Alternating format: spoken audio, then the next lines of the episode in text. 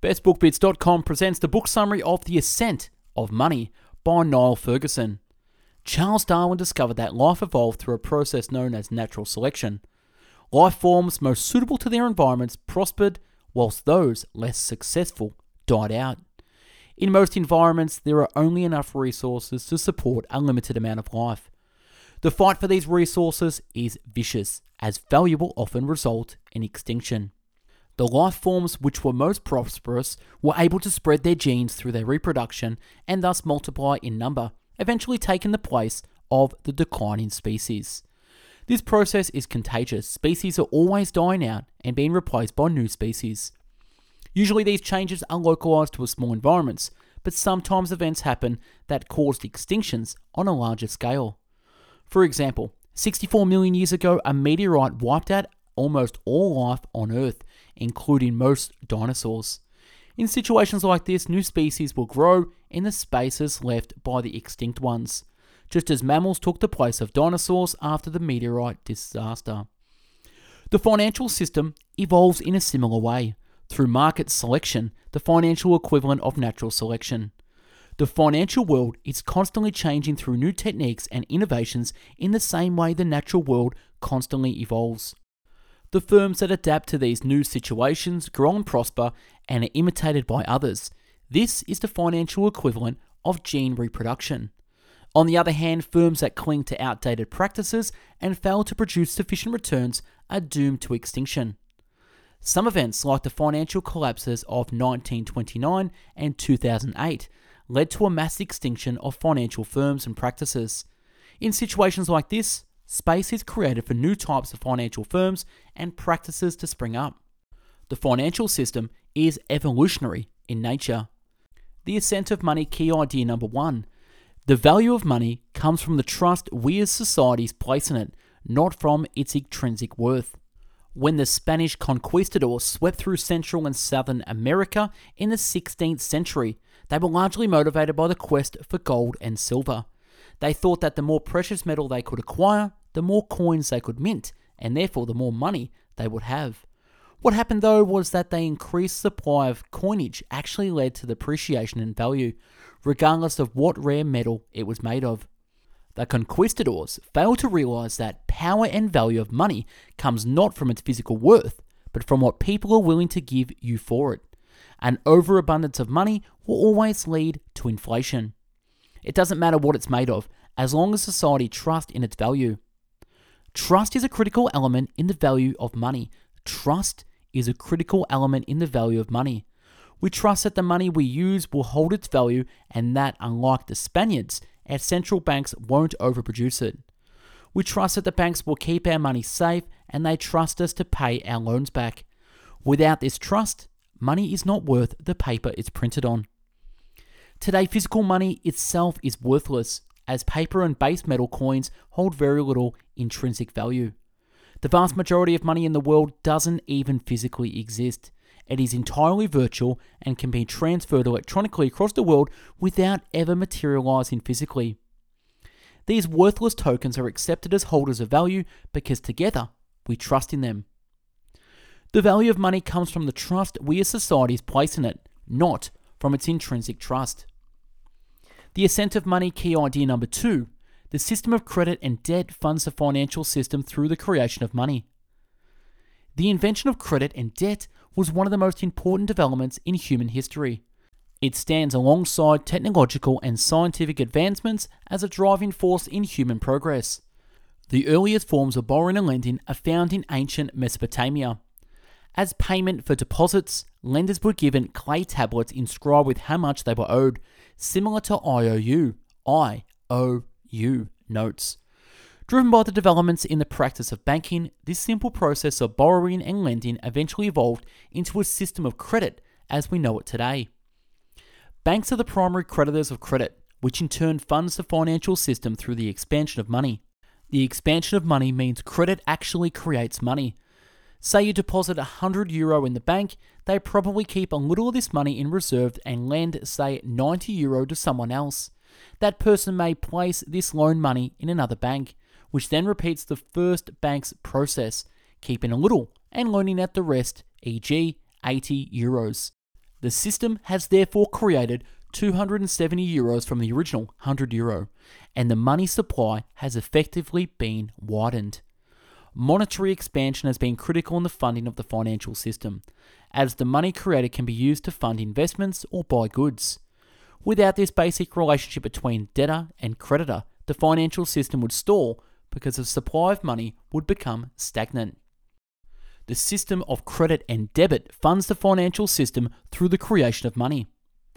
The ascent of money key idea number three. The financial system is a combination of interconnected financial markets and institutions developed over centuries. The modern financial system was largely developed in Western Europe and North America. In medieval Italy, increased trade with the Arab world brought with it financial rewards and better systems of accountancy.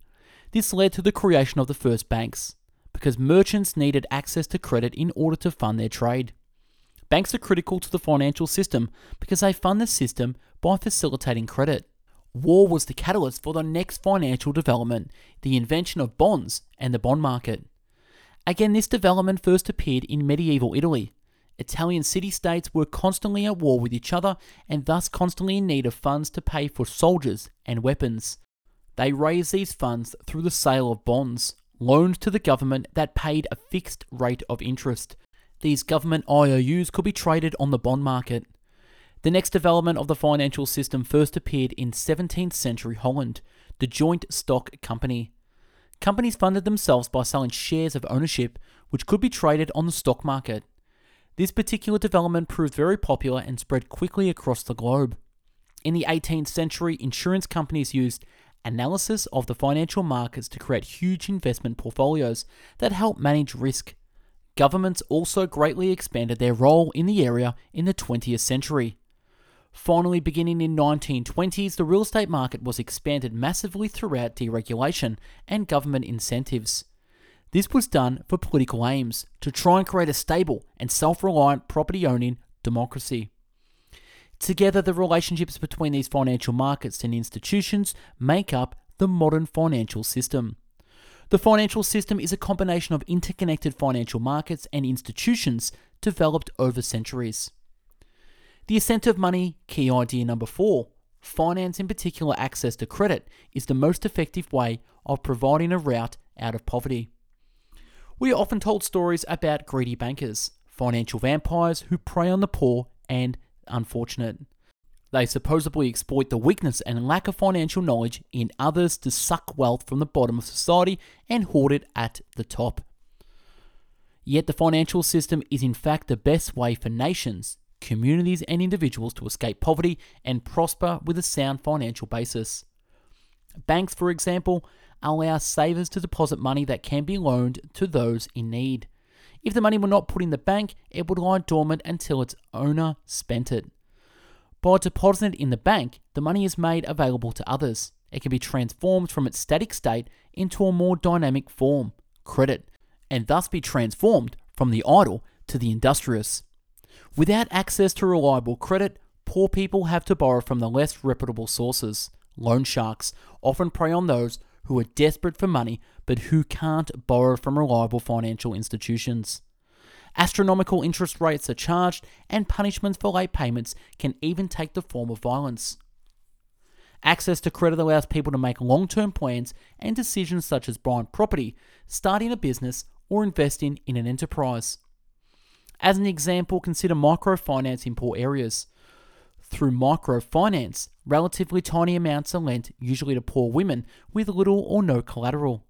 Those loans can fund the purchase of expensive items such as livestock or can help the borrower start their own micro businesses. Just as a small amount of affordable credit can make a dramatic difference in areas of poverty. Finance, in particular access to credit, is the most effective way to providing a route out of poverty. The ascent of money key idea number five societies with a strong financial system will prosper at the expense of those that are financially inefficient. In inefficient financial systems such as the communist command economy or medieval feudalism, capital is unable to flow freely. Bureaucrats control financial resources inefficiently to fulfill political targets, or they hoard wealth to ensure social hierarchy. The situation is static, with little incentive for financial development.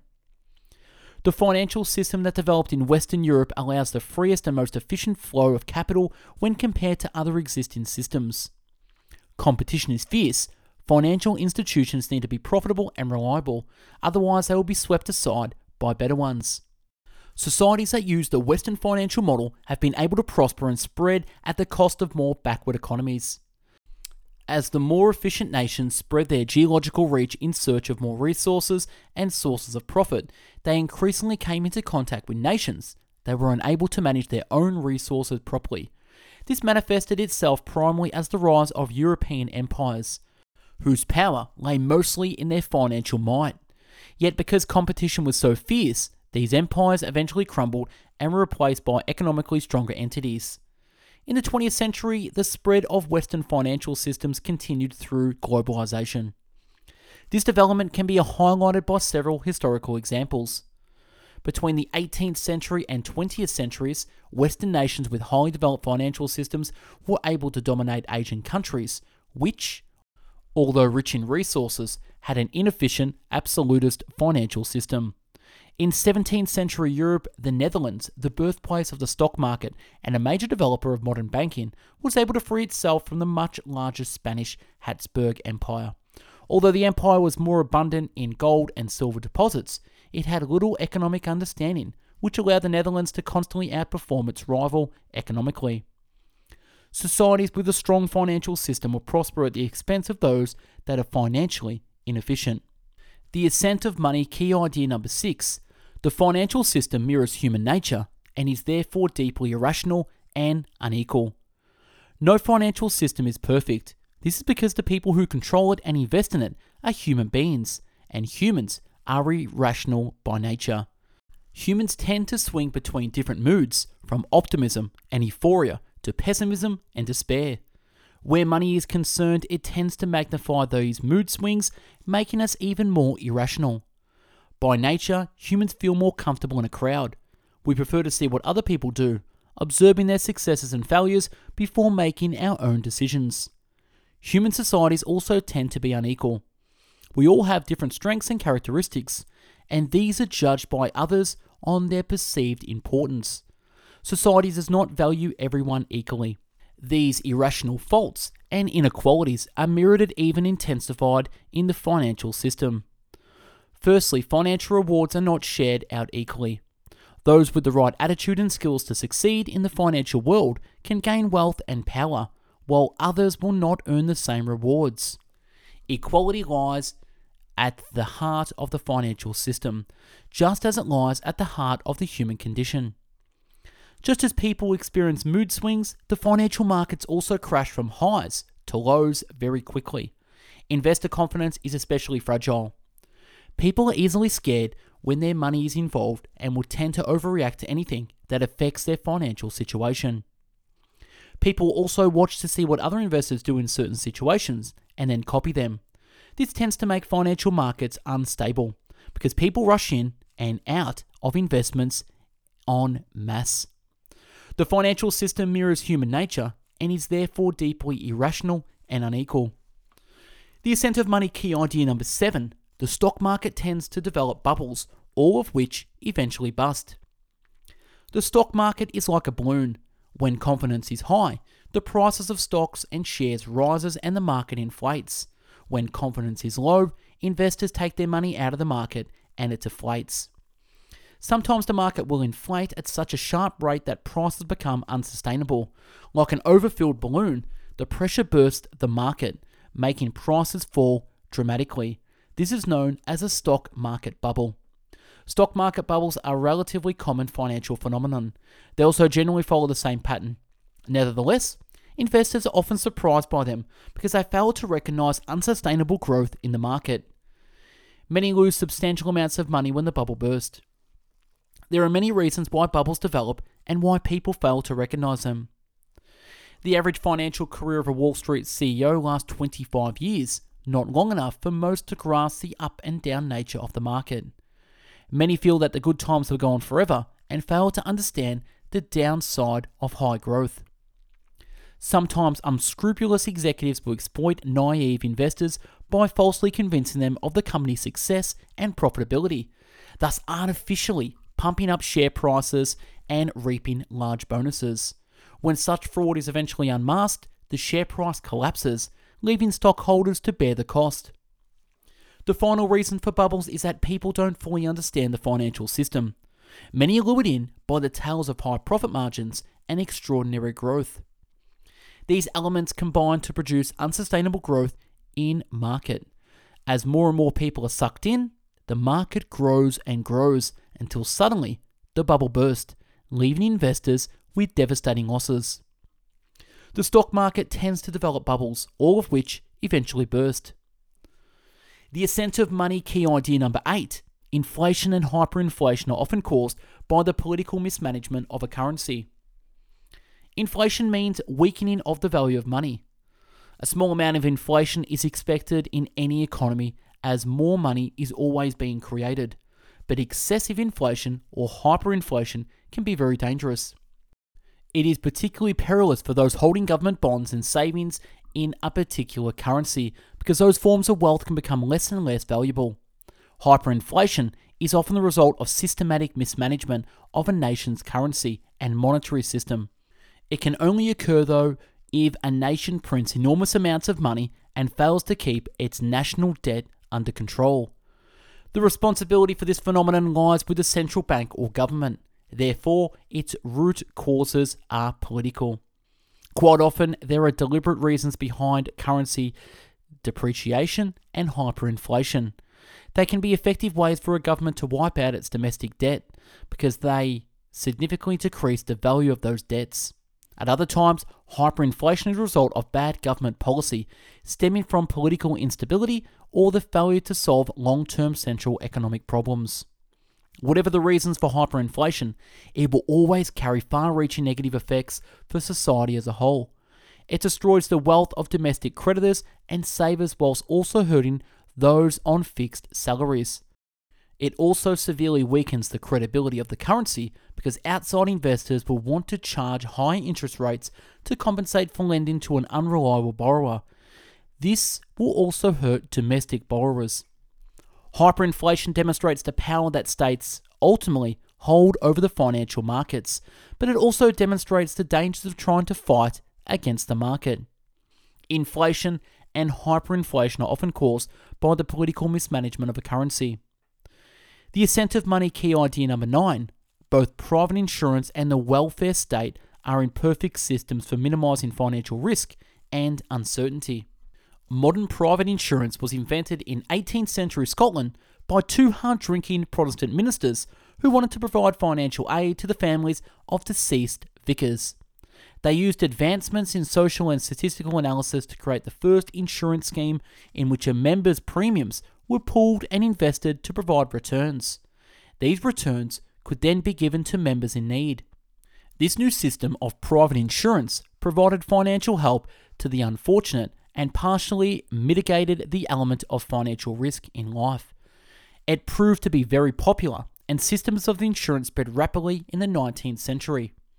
Nevertheless, insurance coverage was far from universal. There were always people who were too poor or lazy to take out insurance.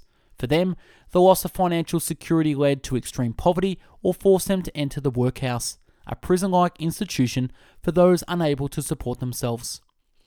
Before long, politicians realised that by providing insurance for these people, they could promote social stability and win over voters. The welfare state aims at minimising financial risk through policies such as universal healthcare, old age pensions, and free education. There is, however, a downside. It has been argued that high taxes and universal coverage remove incentives to work hard and save money. Many welfare states face skyrocketing healthcare costs and pensions due to an aging population. Over the last few decades, there have been a backlash against the welfare state. Some governments have attempted to dismantle parts of the welfare system to encourage people to take financial risks once again. To protect themselves from risk, individuals have to choose between expensive, uncertain private insurance and the hope that the shrinking welfare state will be able to care for them. Both private insurance and the welfare state are imperfect systems for minimizing financial risk and uncertainty. The ascent of money, key idea number 10. The deregulation of real estate market shows how political decisions can have dramatic financial repercussions. Throughout history, political aims and financial realities have clashed dramatically. This is perhaps best demonstrated by the developments in the real estate market in the 20th century. Governments, especially those in the English speaking world, have pursued policies to increase the percentage of homeowners. The rationale behind this lies in the belief that property owners are more self reliant and secure than people who rent their homes. Yet, whilst this goal of a property owning democracy was politically advantageous, its financial ramifications have been unbalancing. Consider, for instance, the 2008 financial crisis, the largest since the Wall Street crash of 1929. It led to bank failures, national bailouts, and a global debt crisis, and its cause lay in the deregulation of the US housing market. In an attempt to increase property ownership in the United States, subprime lending was promoted by George W. Bush administration in 2003. A subprime loan is a loan to someone who would traditionally have been thought too risky to lend to. Politically, the loans were a positive step towards widening property ownership, especially amongst ethnic minorities. Financially, however, subprime lending was unsustainable. It was only possible through a form of financial alchemy. Those who gave out the original loans knew how likely the borrowers were to default, so they repackaged and resold the loans across the world to those who did not understand their risky nature.